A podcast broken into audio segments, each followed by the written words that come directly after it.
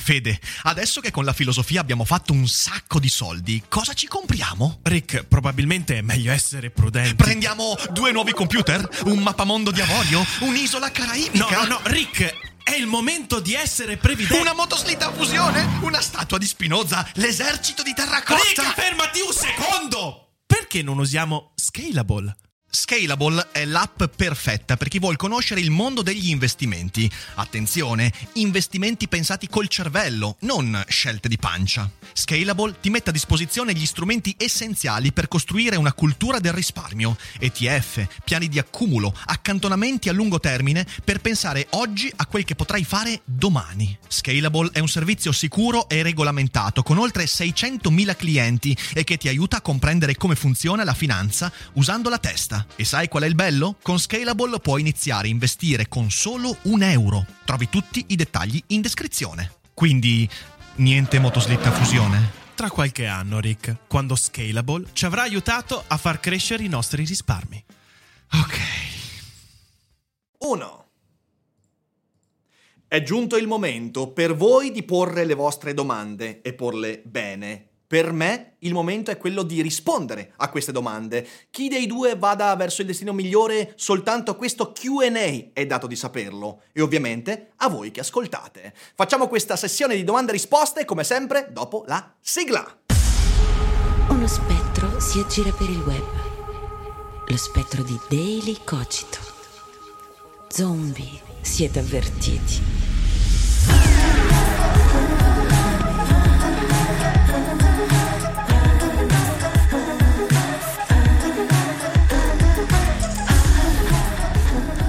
Sapete, spesso mi capita di dirlo, la filosofia non è dare risposte, ma è porre domande in un modo migliore. Un giorno facciamo un QQ. Voi mi fate domande e io trovo un modo diverso di porre le domande. Forse non sarebbe del buon marketing, ma sicuramente un gioco molto interessante. Oppure voi mi date le risposte, io trovo le domande collegate. Quello sarebbe più un enigma, ma non perdiamoci in chiacchiere. Bentornati in questa sessione di domande e risposte. Come sempre, insomma, ogni tanto facciamo un bel momento in cui voi cercate di porre delle domande nel modo migliore. Mi raccomando, è domande che siano specifiche, domande che siano interessanti, ben poste, non domande generiche, le domande che facciamo perché perché così ci piace porre delle domande, perché abbiamo dei tasti da digitare, perché abbiamo dei polpastrelli, delle bocche da riempire con dubbi che poi non ci interessano. A me piace rispondere a domande che sono veramente interessate e interessanti. E in questa community cerchiamo anche di educarci a porre meglio le domande. E questo Q&A è una buona occasione. Come sempre per chi è in live eh, mi raccomando usate il box blu della chat per porre le vostre domande, cercheremo di leggerne quante più possibile. E poi a chi è su Telegram eh, le avete già poste nel post di Telegram e sotto in descrizione trovate una bella descrizione con bella, un bel elenco di link eh, con tutti i luoghi dove potete partecipare alla community, potete abbonarvi, potete trovare i miei libri, eh, la newsletter gratuita, date un'occhiata perché sono link importanti se siete interessati a quello che facciamo per conoscerci meglio, per conoscere quello che avviene nei Cogito Studios. Ma adesso direi che è giunto il momento di lanciarci in questa puntata. Prima però del QA, alcuni annunci sparsi. In primo luogo, in questi giorni Feltrinelli ha deciso di fallire, fallire pubblicando dei libri terribili, libri peraltro della mia stessa collana, quella in cui sono pubblicati Seneca tra gli zombie e La parola Don Chisciotte, pubblicano persino Alessandro De Concini. Mi è arrivato oggi questo libro, eh, la cui dedica è terribile, dedicata a Rick, un uomo che, eh, che la cosa del dire cazzate ha fatto del dire cazzate un'arte e un mestiere. Quindi Alessandro De Concini io vengo pure a presentarti a Padova il 18. Sei veramente una persona brutta, però ti voglio bene. Leggerò questo libro, vi dirò quanto è terribile e poi insomma ne parleremo insieme anche a lui magari in trasmissione. E poi domani sera, ovvero giovedì 13, alle 21 si terrà la monografia sui presocratici. Sarà una live importante perché andremo a scandagliare un po' delle radici del pensiero occidentale, da Talete alla poesia orfica, a Pitagora, ovviamente i non socratici come anche i sofisti, eh, Democrito, un sacco di gente interessante, cercando di scandagliare cosa possiamo ancora apprendere da questi personaggi strani, fumosi, lontani, eppure così vividi e presenti per la nostra cultura. Quindi non perdete la live. Inoltre in queste settimane stiamo pensando e pianificando a dei cambiamenti piuttosto forti per eh, Daily Cogito e quello che succede qui su YouTube, perché nei prossimi mesi ci saranno delle sorprese importanti. Non posso ancora dire nulla, ma tenetevi pronti perché a noi ci piace cambiare quando le cose vanno bene. E le cose vanno bene perché siamo quasi ai 2500 abbonamenti, arriviamoci il prima possibile perché lì faremo anche una bella maratona e sarà una festa da fare insieme. Qui, la prima maratona di questi nuovi Cogito Studios, quindi dateci una mano ad arrivare al traguardo riguardo. Adesso direi che è tutto, ma prima ringrazio anche lo sponsor di quest'oggi, ovvero Cambly. One ring to rule them all, one ring to find them, one ring to bring them all, and in the darkness bind them, in the land of Mordor, where the shadows lie. Ah, che bello leggere Tolkien senza traduttori di mezzo. Però non solo Tolkien, anche Shakespeare oppure Lovecraft. E se mi chiedi ma come si fa? La risposta è facile. Cambly. Cambly mette a disposizione la piattaforma perfetta per imparare bene l'inglese. C'è una vasta scelta di insegnanti madrelingua con cui dialogare in inglese per rispondere a qualsiasi esigenza. Devi preparare in inglese l'esame di neurobiologia perché sei in Erasmus? Cambly ha l'insegnante giusto per te. Hai cominciato a lavorare per una multinazionale e devi migliorare il tuo inglese in ambito commerciale? Cambly ha l'insegnante giusto per te. Vuoi leggere Tolkien, Shakespeare o Lovecraft in originale? Cambly ha l'insegnante giusto per te. Inoltre da oggi c'è anche Cambly Groups che ti permette di imparare l'inglese insieme ad altri studenti, potendo interagire e dialogare anche con loro e rendendo Cambly ancora più conveniente. Usando il link che trovi in descrizione potrai avere accesso a 15 minuti gratis con Cambly, il modo perfetto per capire quanto sia fantastica questa applicazione. E una volta fatto questo non potrai che dire ok, allora mi iscrivo al piano annuale con lo sconto esclusivo di Daily Cogito. Tra un anno guarderai indietro e leggendo in originale The Lord of the Rings sarai molto, molto contento. E quindi è giunto il momento di lanciarci in queste domande. Io come sempre non ho letto le domande se non dato un'occhiata veloce. La prima però me l'aspettavo. È una domanda ricevuta da Adriana che mi chiede cosa ne pensi della polemica intorno al Dalai Lama. La domanda non è cosa ne pensi di quello che sta intorno alla lingua del Dalai Lama, però comunque una domanda che mi aspettavo. Allora, in questi giorni, per chi non avesse seguito, il Dalai Lama è eh, preda, anzi no, è predato, preda, predatore, non lo so, però è in mezzo a una polemica molto forte perché in una cerimonia pubblica ha chiesto a un bambino prima di dargli un bacino, poi di dargli un bacino sulla bocca e poi gli ha detto suck my tongue, cioè succhiami la lingua. Non è un bel biglietto da visita per un capo spirituale. E ovviamente apriti cielo, c'è, c'è il macello. Eh, cosa penso di quello che è successo? Beh, allora penso che gli esseri umani sono esseri umani.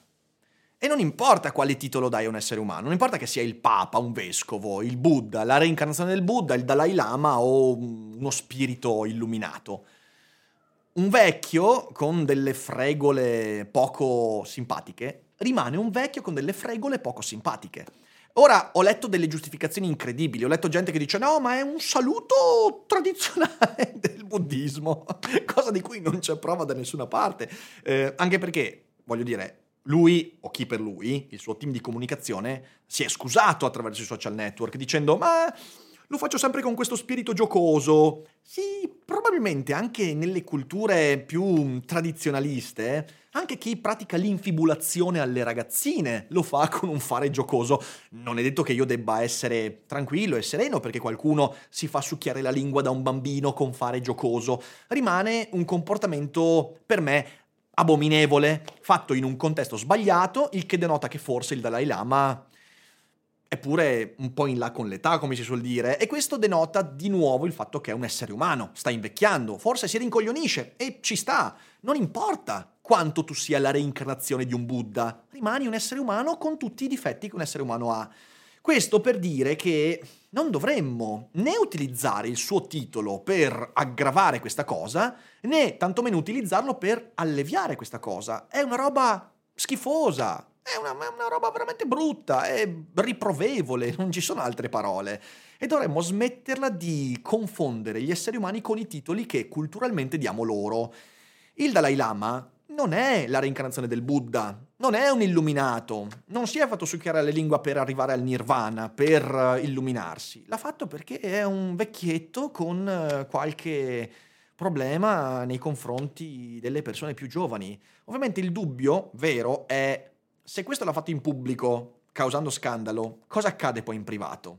E vabbè, quello ragazzi, però le si sa, la religione è una cosa inventata per giustificare certi comportamenti e non è esattamente la cosa migliore del mondo. Per tutti quelli che cercano in ogni modo di giustificare questo comportamento, io vi dico, secondo me dovete rivedere le vostre priorità etiche, perché insomma c'è qualche problemino. Ma insomma, questo è quello che penso. Passiamo alla prossima domanda. Allora, c'è la domanda di, aspetta che ne avete fatte tante, Main, che chiede la mia domanda scaturisce dal video sulla Rowling di un mesetto fa. Tu dici che nella letteratura, ma in qualsiasi forma d'arte, le opere sono migliori di chi le ha prodotte.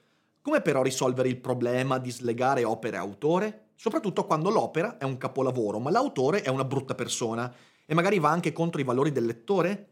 È giusto provare ad apprendere qualcosa da un libro senza considerare se l'autore è una brutta persona o no? Main, io l'ho già data la mia risposta in quel video, cioè nel senso non ho nulla da, nulla da, aggiungere, semplicemente bisogna considerare l'opera e l'autore come cose separate, perché? Perché nell'opera l'autore spesso distilla non solo le parti migliori di sé, artisticamente, ma anche dal punto di vista del, delle idee, ma perché l'opera poi vive una vita che prescinde da quello che è l'autore. Eh, faccio sempre l'esempio di Viaggi di Gulliver di Jonathan Swift, perché per me è stato il libro che mi ha fatto capire questa cosa.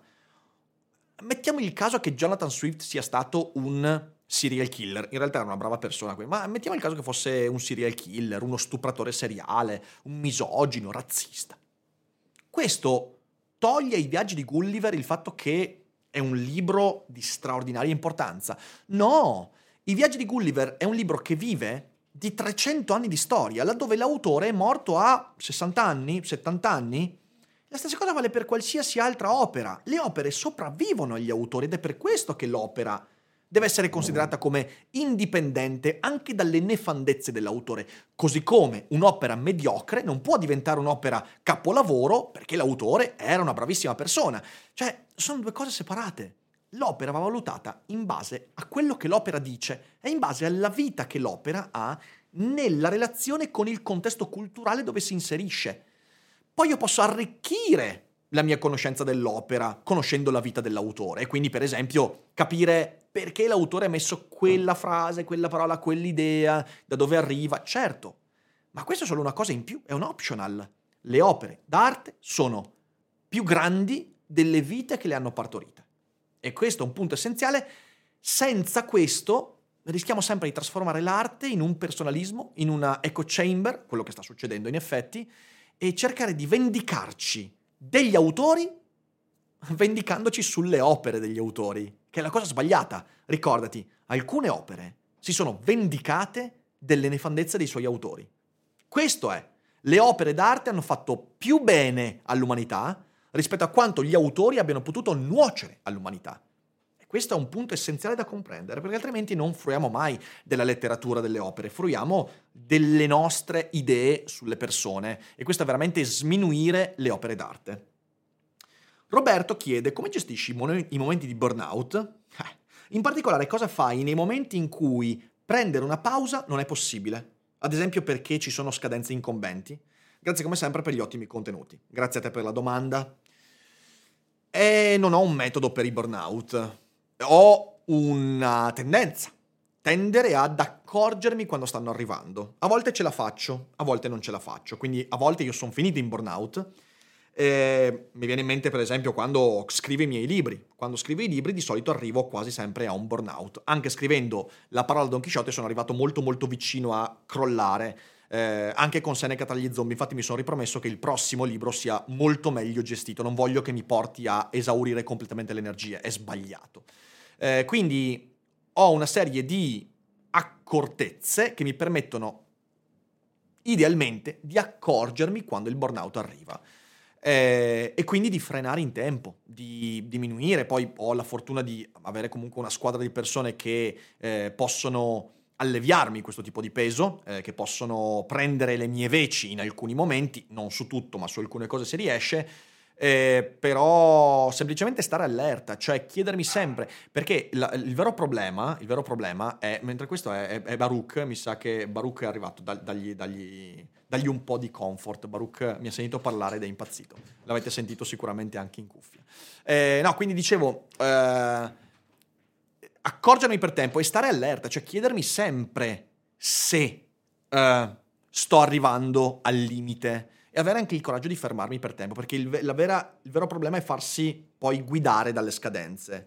Ovviamente se io arrivo sempre a tutte le scadenze al limite, è più facile che io scada nel burnout ed è per questo che una buona programmazione di quello che devi fare è la cosa migliore per stare allerta e riuscire a fermarsi prima che le scadenze ti inghiottano.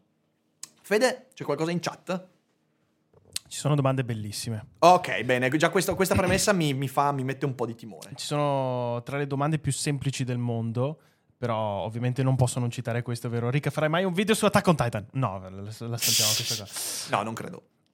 C'è questa qua che in realtà è interessante, ovvero di Gianluca Mele, che dice come ci si relaziona con una persona che durante la sua infanzia e ad adolescenza è stata viziata ed educata malissimo. Ci si deve impegnare a correggere il suo comportamento o ormai è troppo tardi?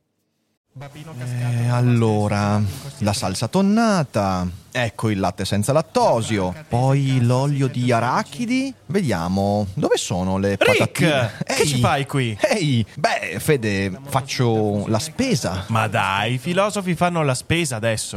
Eh sì, sai, anche i filosofi fanno la spesa. Ma poi, da MD. Certo, MD è la catena che trasforma il concetto di discount. MD riesce a unire la convenienza ad una proposta di alta qualità, eccellenze italiane, prodotti di prima scelta, il tutto con un occhio rivolto sempre al consumatore. Insomma, un filosofo prima di tutto vuole fare la spesa dove i buoni valori sono al primo posto. Quindi vengo sempre da MD. Scarica sul tuo dispositivo l'applicazione MD SPA, dove puoi scoprire tutti i vantaggi di MD. Allora, ehm, dipende cosa intendi con correggere comportamento. Ah, Io non credo che nelle relazioni, se c'è un interesse a cambiare la prospettiva della persona, eh, ci sia la necessità di correggere comportamenti. È una brutta espressione questa. Ehm, credo che sia importante relazionarsi a qualcuno che ha avuto una brutta infanzia, rendendola consapevole di come la sua infanzia influisce su quello che fa oggi. Cioè, l'idea non è io correggo i tuoi comportamenti, io ti faccio capire dove i tuoi comportamenti sono nati. Evidentemente è un lavoro difficilissimo questo, molto complicato, lo si può fare con poche persone molto intime. Posso permettermi di farlo con il mio miglior amico, con eh, mio partner, moglie, fidanzato, marito e via dicendo, i miei figli fino a un certo punto. Non posso farlo con degli sconosciuti. In quel caso lì c'è lo psicologo. Lo psicologo fa esattamente questo. Lo psicologo infatti non ti corregge i comportamenti. Lo psicologo ti rende consapevole delle radici di certi comportamenti che possono danneggiarti. Quindi questo secondo me è il punto. E purtroppo è molto, purtroppo, è necessariamente molto dispendioso questo, non è una cosa che faccio in due giorni, in due ore. È un percorso molto lento e anche di grande fatica e sofferenza. Eh, quindi non è facile, per questo che va fatto con poche persone. E bisogna farlo anche rendendosi conto che poi potrei fallire. Non è detto che nella ricerca di quelle radici io abbia successo e renda consapevole l'altro. Perciò devo farlo anche in modo io stesso consapevole, morbido, mh, usando le parole giuste. È un casino. Eh, uno deve partire chiedendosi ne vale la pena e ho le capacità di farlo? Queste sono due ottime domande da farsi all'inizio. Come sta il cane? Tutto a Bene. posto? No, perfetto. Eh, c'è l'inquilino, il nuovo inquilino di Cogito Studios di là che... Molto esigente. Alex ti dice: Hai mai pensato di fare una monografica più scientifica, ma sempre presa dal lato filosofico? Tipo. Ne ho fatte tante, quella su Galileo, quella su Darwin, eh, madonna ce ne sono. Mhm. Ho trattato scienziati, cioè, mm, un giorno farò una su Einstein, eh, quindi... Ma che c'ha? Valerio, perché fa così adesso? Boh, vabbè. sempre. Eh, ok, vabbè. eh, eh, cioè. Eh, quindi sì, ne farò ancora sicuramente. Adesso una delle prossime che sto progettando è quella su Thomas Kuhn. Eh, fatto, però ne ho già fatte. Poi c'è Spaperatore Assassino che ti dice: Ti senti mai scoraggiato nel reggere un testo molto lungo, tipo più di mille pagine, sia di saggistica o di narrativa? O non hai nessun problema? No, non mi sono mai. non mi- oh, scusatemi per il, per il cane, di solito sta tranquillissimo, non so perché, non so che cazzo c'ha. Eh, non mi sono mai scoraggiato per, ehm, per la lunghezza dei libri. Ehm, ci sono libri di 1000-1200 pagine che ho letto in poco tempo, eh, libri di 300 pagine che ho letto in mesi o settimane, quindi non è mai la lunghezza, è il ritmo del libro, è quanto il libro riesce a interessarmi, mantenere vivo il mio interesse. Questo lo si può fare tranquillamente anche in 2000 pagine, non è un problema. Leggo- ne leggo un'altra? Sì, un'altra e poi passo di nuovo a Telegram. Allora, ti dico che fra tutte le domande che io mi sarei mai potuto immaginare, non avrei mai pensato che un giorno una persona avrebbe chiesto una cosa del genere. Sentiamo, ho paura. Eh, quasi quasi per rimanere generico, non dico il nome, nient'altro. Buonasera. So che non è il tuo campo, ma mi sarebbe molto utile dei consigli per controllare un problema che ho di masturbazione compulsiva che ho da un po' di anni. Grazie in anticipo. Allora, ovviamente non sono io la persona che può darti un consiglio a riguardo, dipende anche da quanto è grave il problema. Eh, la prima cosa da fare è andare da uno psicologo, perché se è veramente un comportamento compulsivo, eh, possono essere necessarie soluzioni che non sono semplicemente dialogiche, discorsive. Eh, nella compulsività, soprattutto in un comportamento così particolare come quello della masturbazione, magari può servire anche un supporto medicale, farmacologico. Eh, però questo lo devi veramente eh, dire a qualcuno di competente, qualcuno che sia uno psicologo che sappia quello che fa. Ehm, io l'unico consiglio che mi sento di dare è perché so quanto in quest'epoca la masturbazione compulsiva sia legata all'uso di pornografia. È una- un dato di fatto, lo dicono tutti gli studi. Eh, quindi se una persona vive questo tipo di problematica, eh, deve chiedersi, faccio tanto uso di pornografia? E se la risposta è sì, e allora bisogna assolutamente intervenire lì. Quello è il consiglio che posso dare. Poi dall'altra parte mi spiace, io non sono uno psicologo, quindi non so darti soluzioni, parlane con qualcuno che possa veramente darti un metodo per uscirne, perché so che poi questo è un problema che può anche, eh, può anche minare alla base le, le- le future possibili relazioni. Quindi non è una cosa, la- il consiglio è non sottovalutarlo, non mi raccomando, è molto importante questo. Quindi prendilo con serietà, prendilo come un disturbo e trattalo di conseguenza. Andiamo alla prossima domanda di Christian che mi chiede: In una live in cui eri ospite ti sei definito filo americano. Potresti chiarire meglio le ragioni dietro, dietro questa posizione? Perché non ti definisci equidistante rispetto a Stati Uniti e Russia, dati i crimini di entrambi? Ostica. Allora, questa è una domanda molto complessa che meriterebbe una trattazione molto lunga. Eh, dietro al mio poi, cosa vuoi, filo americano, io rispondevo, ho capito anche in quale live, eh, rispondevo a una domanda che mi chiedeva eh, una cosa ben specifica. Io poi nella vita non mi definisco filo americano, perché sono molto critico nei confronti degli Sta- degli Stati Uniti per tante cose che hanno fatto, la guerra in Iraq, eh, il Vietnam, eh, sono state fatte delle cose mh, sbagliatissime, ok? Quindi sono, filo americano non significa essere acritico. Eh, ho delle ragioni per essere filo occidentale e in quest'epoca gli Stati Uniti sono una parte fondamentale della cultura occidentale atlantica, mettiamola così. Allora, ho delle ragioni emotive, storiche. Io da piccolo ero appassionato di tante cose legate agli Stati Uniti, eh, la letteratura, lo sport. Eh, quindi io so perfettamente, no- non che queste siano le ragioni che mi portano a... a- adesso fammi finire, eh, so perfettamente che dietro le ragioni, poi quelle più razionali, ci sono delle ragioni molto esperienziali, emotive e anche irrazionali. È inevitabile. Quindi io ho sviluppato una simpatia eh, per quel tipo di cultura molto presto nella mia vita. Su questo però poi si è instaurato un tipo di concezione eh, inerente ai diritti umani, inerenti ai valori democratici, che mi hanno fatto capire che quella simpatia, per quanto dovesse essere trattata con la giusta diffidenza, appunto, criticare alcuni fenomeni eh, che- sociali, culturali, politici eh, di cui gli Stati Uniti sono portavoci, portavoce, eh, accanto a questo però anche saper pesare le cose.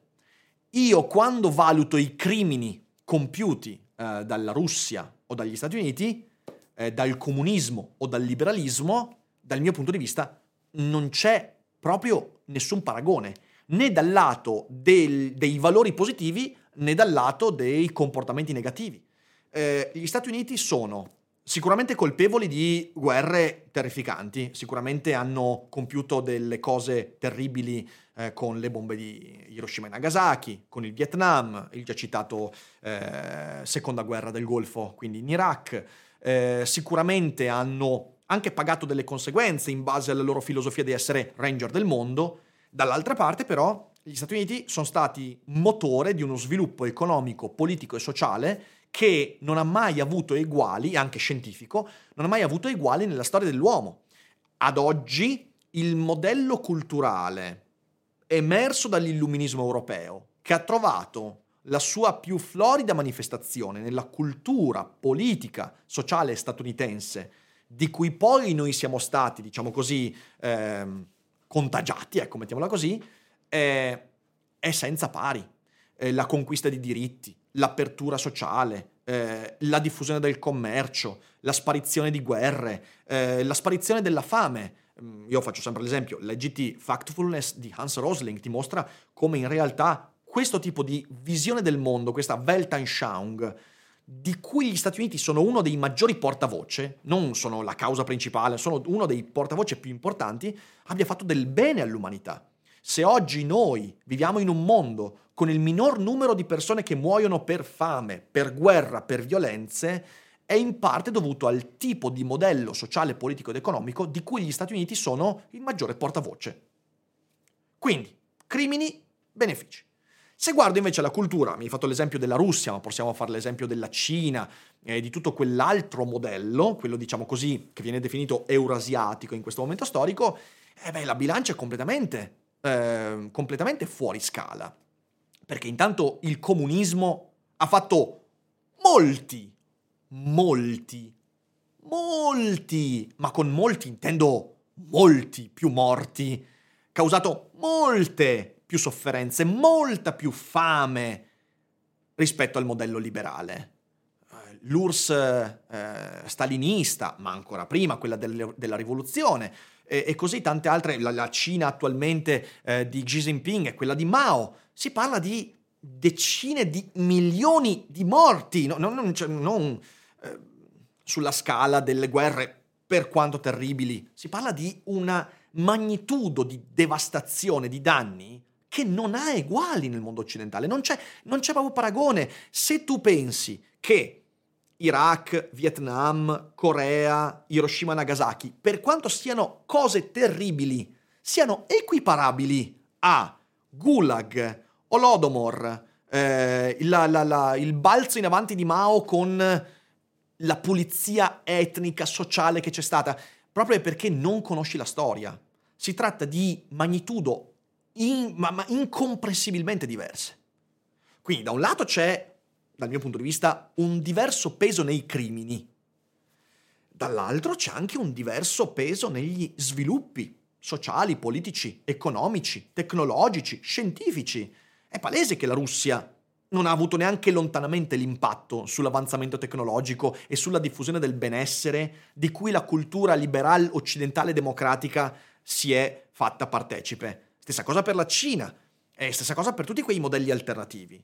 Ora, io non sono un relativista. Per me non tutte le soluzioni culturali sono sullo stesso piano e eh, la conquista di diritti civili non è relativa e quindi può essere messa sullo stesso piano rispetto alla già citata infibulazione. Tu puoi dirmi che ogni cultura ha i suoi valori, però se una cultura mutila l'organo genitale di una bambina, per me ha un peso molto molto diverso rispetto a quella di cui sono, sono parte. Quindi per me la cultura occidentale rappresenta tanti valori a cui è meglio tendere. Non che siano assoluti, valori assoluti, non voglio fare il portavoce di libertà assolute, non è questo il punto. Sono abbastanza intelligente da sapere che non c'è nessun ideale assoluto nell'universo. Ma senza alcun dubbio, nell'ambito umano, gli Stati Uniti e l'Occidente hanno rappresentato una forza migliore rispetto alla controparte. La Russia oggi rappresenta un modello antidemocratico, eh, spiritualista, violento, che di fronte a un mondo che cerca di emanciparsi dalle ideologie dell'Ottocento e del Novecento, ha detto no, se lo vuoi fare io ti faccio la guerra. è un po' diverso rispetto a tutto, tutto quello che è avvenuto e di nuovo poi teniamo conto di tutto, di tutto il retroterra culturale di Russia, Cina, Eurasia, siamo su livelli diversi, tutto lì, nient'altro. Poi se uno vuole fare il relativista e dirmi no, no, beh, ma i crimini sono uguali ovunque, vabbè, è affar suo e avrà a che fare con il suo riflesso allo specchio. Ehm, Stefano mi chiede Cosa ne pensi di David Lynch? Recentemente hai parlato di The Elephant Man, ma mi piacerebbe sentire le tue opinioni anche su altri suoi film. Io lo amavo in passato quando avevo un approccio alla realtà più magico, mentre lo amo molto meno oggi perché ha un approccio molto più razionale. Allora Stefano, io adoro David Lynch. Lynch per me è uno dei grandi geni del cinema contemporaneo. Mulholland Drive, Eraserhead, Blue Velvet, sono Strade perdute, Cuore selvaggio, per me sono film incredibili, eh, che ancora oggi riguardo con un piacere enorme. La tua domanda, secondo me, colpisce un punto interessante. Amavo Lynch quando ero vicino a un pensiero magico. Oggi sono più razionale quindi lo amo di meno. Io, a parte che ancora oggi leggo autori di realismo magico, adoro ancora oggi i film di Jodorowsky, eh, quindi in realtà non ho perso quella fascinazione. Però dall'altra parte non è che perché io sono diventato più razionale, allora svaluto un artista. David Lynch, anzi, l'opera di Lynch, rimane abnorme al netto del fatto che poi io desideri vedere nel mondo maggior razionalità. Anzi, ti dirò di più, ma io dall'arte mi aspetto un po' di magia, mi aspetto un po' di irrealismo, perché se non c'è nell'arte quella roba lì, dove la devo trovare? in Dugin e Putin, forse. Quindi eh, ti contento, non è una critica, però non perdiamo l'idea che l'arte debba presentarmi anche cose che esulano dalla mia prospettiva sul mondo.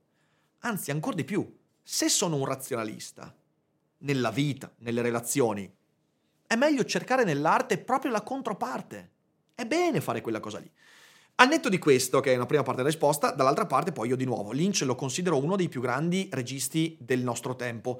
Ehm, è riuscito a produrre dei film incredibilmente magici come Mulholland Drive, eh, Inland Empire, e poi dall'altra parte farmi un film come A Straight Story, che è un film molto normale, eppure molto commovente, mm, con i piedi per terra. Quindi per me è un regista straordinario eh, anche se nel tempo poi ho adottato un approccio più razionale, non riesco a non dirti eh, che David Lynch è fra i miei cinque registi preferiti di sempre, assolutamente. When you need mealtime inspiration, it's worth shopping Kroger, where you'll find over 30,000 mouthwatering choices that excite your inner foodie. And no matter what tasty choice you make, you'll enjoy our everyday low prices, plus extra ways to save, like digital coupons worth over $600 each week. You can also save up to $1 off per gallon at the pump with fuel points. More savings and more inspiring flavors make shopping Kroger worth it every time. Kroger, fresh for everyone. Fuel restrictions apply. Andiamo alla prossima. Antonio dice: Sono un insegnante di sostegno che aspira a diventare un insegnante di filosofia. Purtroppo, in base alla mia esperienza personale e a quella che mi viene raccontata da altri, molto spesso per non dire sempre, la filosofia al liceo è affrontata in modo pessimo. Personalmente credo che per rendere più interessante la filosofia sia necessario, oltre a spiegare il pensiero dell'autore, anche leggere passi scelti delle varie opere, cosa che non viene fatta quasi mai a scuola. Che ne pensi? Antonio, qui sfondi una porta aperta. Io di come si insegna la filosofia a scuola ne ho parlato tante volte. Eh, la filosofia no, non è filosofia, è storia della filosofia, che è un'altra cosa. Per me l'ideale sarebbe far fare filosofia a scuola. E quindi, questo l'ho detto tante volte, quindi mi ripeterò per chi mi conosce, però se la filosofia inizia al terzo anno di liceo, al, ter- al, al primo anno che fai filosofia devi fare logica e argomentazione, al secondo anno devi fare storia delle idee e quindi come le idee si legano, si sviluppano e poi metterci in mezzo anche un po' di epistemologia e queste cose qua. E poi al terzo anno fai un po' di storia della filosofia. Però la filosofia, se la vuoi fare, deve essere pratica, deve essere qualcosa che compi, qualcosa che incarni. Se vogliamo fare invece storia della filosofia, che è un atteggiamento che si può fare, secondo me lascia il tempo che trova, ma si può fare, allora l'approccio che c'è oggi è terribile. Eh, infatti tu dici bisognerebbe leggere i testi, sono d'accordo. E, e uno infatti oggi è fortunato se ha un insegnante consapevole di questo, che fa leggere i testi. Eh, questo non è un mandato del ministero, non è un obbligo per l'insegnante, quindi gran parte degli insegnanti ti fanno la spiegazioncina, eh, ti danno i loro appunti e tu fai l'interrogazione il compito su quegli appunti. Eh, è un brutto modo per insegnare la filosofia ed è uno dei motivi per cui io nel mio percorso a un certo punto mi sono detto, sai cosa, non mi interessa, io insegnare al liceo con questa tipologia di condizioni non mi va proprio e quindi è una prospettiva che ho abbandonato molto molto presto. Quello che faccio io oggi su YouTube e negli spettacoli e nelle conferenze è molto più vicino a quello che secondo me è la filosofia, ma prima di tutto dovrebbe essere discussione, dibattito. Eh, nell'ora di filosofia non c'è quasi mai dibattito, non c'è discussione, perché non c'è il tempo, perché gli insegnanti non hanno le competenze, perché c'è troppo rischio. E non è bello, non è bello, non è filosofia ed è molto spesso dannosa perché con questo atteggiamento eh, da galleria di pazzie come disse Hegel, si rischia di allontanare le persone eh, dal fare filosofia, con tutti i danni che poi eh, questo può, può, produrre. Sentiamo qualche domanda, Fede? La chat sì. sarà, sarà lì. C'è Ilsen che dice, anzi parto prima da questa, scusate, di, mm, di Andy, che dice, forse un po' personale, vivere da libero professionista è fattibile? Come affrontare la grandissima competizione e riuscire ad emergere? fattibile, sì. sì. Madonna, cioè nel senso io alla fine, io non sono mai stato dipendente nella mia vita se non per qualche esperienza lavorativa piccolina e strumentale. Sono sempre stato a partita IVA e anche oggi abbiamo l'azienda, quindi certo che si può. Cosa vuoi? Qui in Italia c'è da sbattersi di più, perché cose che ho detto anche nel video sulle pensioni, eh, tu cominci a, a pagare i contributi pensionistici da subito e quindi apri la partita IVA, c'hai subito botte di tasse all'INPS, non c'hai nessun tipo di respiro, non hai un'agevolazione come nel resto d'Europa. E quindi in Italia è sicuramente più faticoso, è una rottura di coglioni in più. E quindi la domanda che devi farti è quanto ho voglia di rompermi i coglioni per questo. Il problema secondo me non è la competizione, non è la concorrenza, anzi la competizione e la concorrenza devono essere più che un ostacolo a compiere delle scelte, uno sprono a dire io posso fare qualcosa che gli altri non fanno. Quando io ho aperto il canale YouTube, quando mi sono reso un po' consapevole di quello che dovevo fare, quando mi sono trovato di fronte all'enorme varietà di contenuti che già c'erano nel 2015, mi sono fermato e ho detto ma io cos'è che posso portare che gli altri non portano? E, ho cominciato a sperimentare per trovare la mia voce, quindi nell'ambito che, in cui sguazziamo noi c'è tanta competizione. Per me la competizione è stato un motivo di sfida, un motivo di miglioramento. Eh, se parti dall'idea, ecco questo è un consiglio, eh, se parti dall'idea che la competizione sia un ostacolo a fare la libera professione, non farlo, cioè è proprio è, è un campanello d'allarme.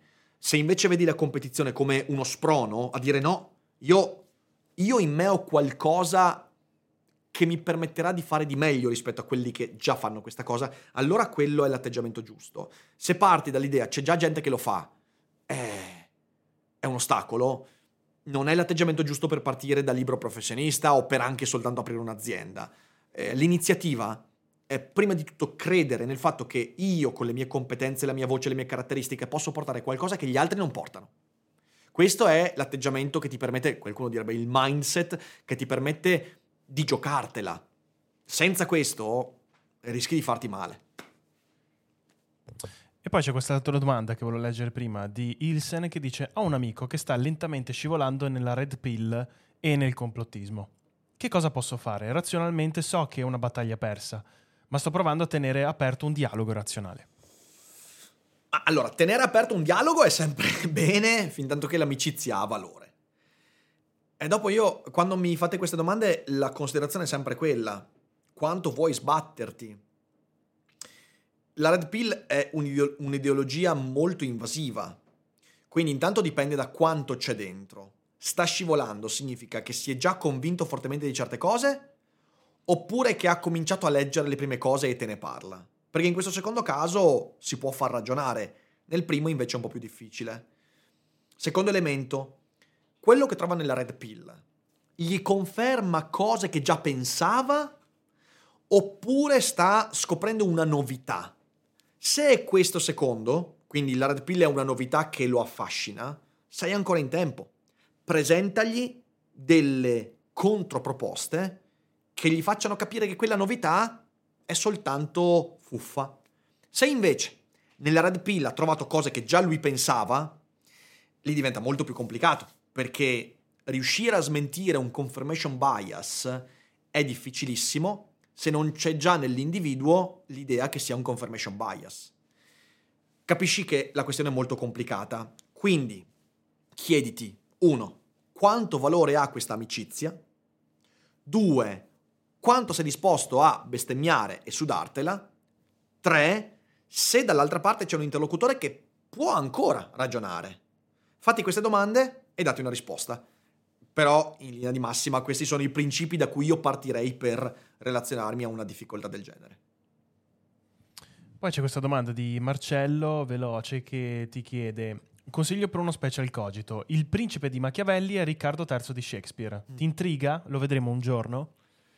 Allora, sono due opere che in realtà in tanti hanno già messo insieme, mm. perché ovviamente la, l'immagine del potere e via dicendo. Sicuramente farò una monografica su Machiavelli prima o poi, non c'è dubbio eh, magari se riusciamo anche in questa stagione, il collegamento con il Riccardo III ci sta. Non so se farei uno special cogito, un daily cogito su questo connubio, però sicuramente quando parlerò di Machiavelli del principe, quello è un collegamento che si può fare. Prendo un altro paio da Telegram e poi se andiamo... Vuoi, se vuoi ce l'ho. Vai, vai, vai se ce l'hai, vai. C'è questa di eh, Paul Paul che dice nel video degli obiettivi di vita parli di non basare il nostro obiettivo di vita, quindi la nostra felicità, su variabili quantitative e condizionabili esternamente. Essendo esseri non completi e costantemente a contatto con l'esterno, secondo te come possiamo pensare di arrivare ad una condizione di felicità senza queste variabili esterne, anche se non disdegnabili? No, no, no, no senza variabili esterne, mai detto, altrimenti sarei un solipsista, vivi nel caldo cuore della tua psiche senza farti toccare. No, no, no, no, no. Le variabili esterne hanno un ruolo importante. Il punto è che ruolo vuoi dare loro? È importante innamorarsi di una persona che ti piace esteticamente. Ma è sbagliato far sì che l'amore si basi su quell'estetica. È importante avere denaro sufficiente per sopravvivere e togliersi qualche sfizio. Sbagliato è dare al ruolo, eh, dare al denaro il ruolo di perno della felicità. Ovvero, le cose esterne impattano sulla mia vita e possono anche modificare il mio modo di relazionarmi alle cose. Ci mancherebbe. Le amicizie mi servono per mettere in discussione quella mia consapevolezza le relazioni mi servono per, il denaro mi serve per studiare più a lungo. Ci mancherebbe. Il punto è che non posso dare alle cose esterne il ruolo che compete invece alla mia consapevolezza.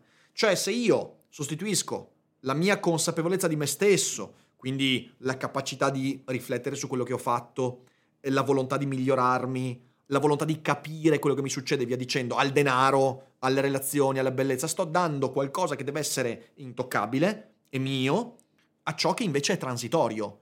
Eh, se voglio essere una persona serena, la serenità devo coltivarmela dentro di me, perché se la mia serenità dipende dal fatto che ho un lavoro stabile, che è una cosa cons- comprensibilissima, eh, significa che quando quel lavoro verrà meno, e potrebbe venire meno perché quel lavoro dipende da variabili che non hanno a che fare con me, io non sarò più sereno. E allora sto dando un valore a qualcosa di transitorio che io invece vorrei fosse eterno. La bellezza del tuo partner a un certo punto sfiorirà. Se tu ami quella persona perché è bella, a un certo punto non l'amerai più, ma non ha nessun senso. Allora era soltanto attrazione. Quindi il punto è, devo capire le cose che ho esternamente, devo capire il ruolo che do loro e non rifiutarle, rigettarle. Io infatti sono molto dalla parte di Seneca. Seneca era una persona ricca con eh, delle relazioni, peraltro era uno che se andava in giro e aveva una vita mondana piuttosto spiccata, cosa che faceva fastidio anche agli imperatori e ai senatori, infatti lui insomma si è fatto un bel po' di esilio anche per queste antipatie, però lui diceva sempre io non po- devo rendermi conto che queste robe possono essermi tolte. Ha incarnato questa idea, perché quando è stato messo in esilio le ha perse tutte quelle cose. Eppure la sua capacità di controllare la propria esistenza l'ha mantenuta. Questo è il punto essenziale. Riuscire a usare anche le cose esterne per permettermi di coltivare quella consapevolezza che Seneca avrebbe detto quell'animo buono. Non posso far sì che il denaro prenda il posto di quell'animo buono. Posso far sì che il denaro mi permetta di avere lo spazio e la serenità materiale per coltivare quell'animo buono. Ma poi ci sono persone povere che hanno quell'animo buono e quindi non fanno dipendere ciò dal denaro. Quindi è tutto dipendente dal ruolo che vogliamo dare alle cose. Prenderei l'ultima domanda di oggi, perché ne fatte tante in, eh, in, su Telegram. Ehm, Giovanni chiede, sono in crisi di dopamina. Sono passato da essere in grado di restare concentrato ed evitare le distrazioni, sia al lavoro che fuori, a un periodo ora in cui non riesco a controllare i miei impulsi. Il fatto di avere un significato motivo dietro ogni mia azione gli ormai tre anni di felice meditazione che mi avevano così tanto migliorato e il mio stile di vita ispirato dallo stoicismo sembrano essere vani ultimamente. Ti è mai capitato? Come ne sei uscito? Bella domanda per concludere. Ehm, molto tosta, Giovanni. Allora, stai vivendo l'esperienza di cambiamento, cioè è inevitabile che i metodi che noi costruiamo nel corso della vita a un certo punto non si accordino più ai cambiamenti della vita. Succede. È il motivo per cui non bisognerebbe mai pensare, non dico che tu lo faccia, ma non bisognerebbe mai pensare di aver trovato il proprio metodo. Io, a me viene tanto da ridere quando qualcuno dice ho trovato la mia dimensione, ho trovato la mia felicità, la mia serenità. Non l'hai trovata. Non l'hai trovata in questo momento della tua vita, c'è un metodo che funziona, ma ricordati, domani potrebbe non funzionare, anzi sarà ancora più, più schietto, non funzionerà. Una buona parte dell'infelicità che ci autoproduciamo è legata al fatto che viviamo un momento di serenità nella vita perché facciamo delle cose, pensiamo che facendo quelle cose saremo sempre sereni. A un certo punto non succede più, non siamo più sereni, ma continuiamo a perseverare in quel metodo. È sbagliato. Persino lo stoicismo cade in questa fallacia. È il motivo per cui Epitteto dice ai suoi discepoli non accontentarti mai dei miei insegnamenti. Che è una cosa, ragazzi, se lo dice Epitteto, ah, cazzo, cioè nel senso è, è il più grande maestro della storia della filosofia per quanto mi riguarda. Quindi capisci che in realtà non puoi mai accontentarti, devi essere sempre pronto ad ascoltare i cambiamenti che hai. Ora tu vivi un cambiamento che magari è legato a adesso sto ipotizzando, ok, magari è cambiata una delle tue relazioni, magari è cambiato il tuo lavoro, o magari stai venendo investito da quella che potrebbe essere, non te lo auguro, ma una crisi depressiva. E noi sappiamo che queste cose accadono anche senza apparente motivo. Tante persone stanno vivendo una depressione a causa del lockdown, della pandemia. Solo che la stanno vivendo adesso, sta arrivando adesso la botta, e magari non riescono a collegarla a questa cosa qua e quindi cercano di mettere in atto gli stessi comportamenti che prima della pandemia funzionavano, ma adesso non funzionano più. Che bisogna fare? E lì ovviamente bisogna parlare con qualcuno che ti rimette in contatto con questi aspetti, quindi magari uno psicologo, fare un percorso terapeutico e poi cercare un altro metodo. La cosa che ti dico è, se in passato i metodi dello stoicismo hanno funzionato, tranquillo, puoi trovare un altro metodo che rifaccia ordine ma ricordati che saranno sempre cose transitorie. L'unica cosa che non deve mai cambiare è la consapevolezza che un metodo per ritrovare la propria dimensione esiste, solo che va sempre revisionato, non è mai definitivo e bisogna essere sempre disposti a accordarsi ai cambiamenti anche dentro noi stessi, oltre che fuori, che magari non tollerano più quello che eravamo ieri. Questo è ciò che non deve cambiare. Non deve cambiare la disposizione a cambiare. Lo so che sembra una supercazzola, però è veramente importante questa cosa qua. A quel punto lì potrai sperimentare nuovi metodi. È probabile, qui concludo, che tu stia perseverando nei metodi vecchi, vecchi tra virgolette, che però adesso non funzionano più.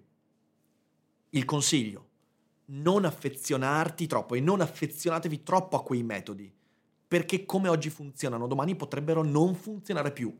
Questo è uno dei motivi per cui siamo infelici. come dicevo nella, nello special di qualche giorno fa, noi siamo infelici. Siamo infelici perché siamo creature che vorrebbero conservarsi in un mondo che cambia. Una buona parte della serenità, della consapevolezza, sta nella, nell'idea che io dovrò sempre ascoltare quei cambiamenti e anche cambiare in concordanza quei mutamenti della vita. Eh, ti auguro di ritrovare un buon metodo che faccia quadrare i conti. Un abbraccione. E con questo direi che ci siamo con questo QA. Io spero sia stato interessante e come sempre insomma vi invito ad abbonarvi, iscrivervi, dateci una mano a crescere, arrivano delle grandi novità, nei prossimi giorni le annunceremo, eh, saranno cose che non, aspe- che non vi aspettate e questo ci piace.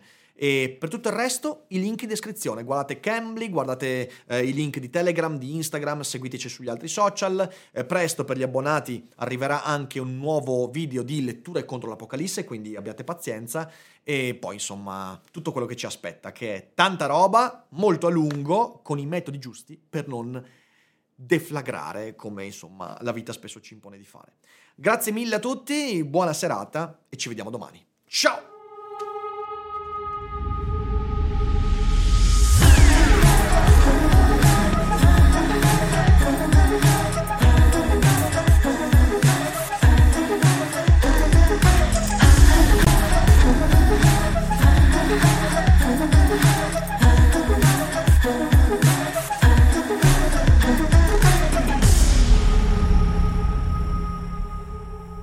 Vacanze in Sicilia o in Sardegna. Con i traghetti GNV porti tutto quello che vuoi, ti rilassi fino a destinazione e se prenoti entro il 14 maggio, posto ponti a partire da 33 euro. Non c'è modo migliore per andare in vacanza. Scopri i dettagli su gnv.it. Offerta valida sulle linee Napoli-Palermo e Genova-Olbia, 10.000 posti disponibili.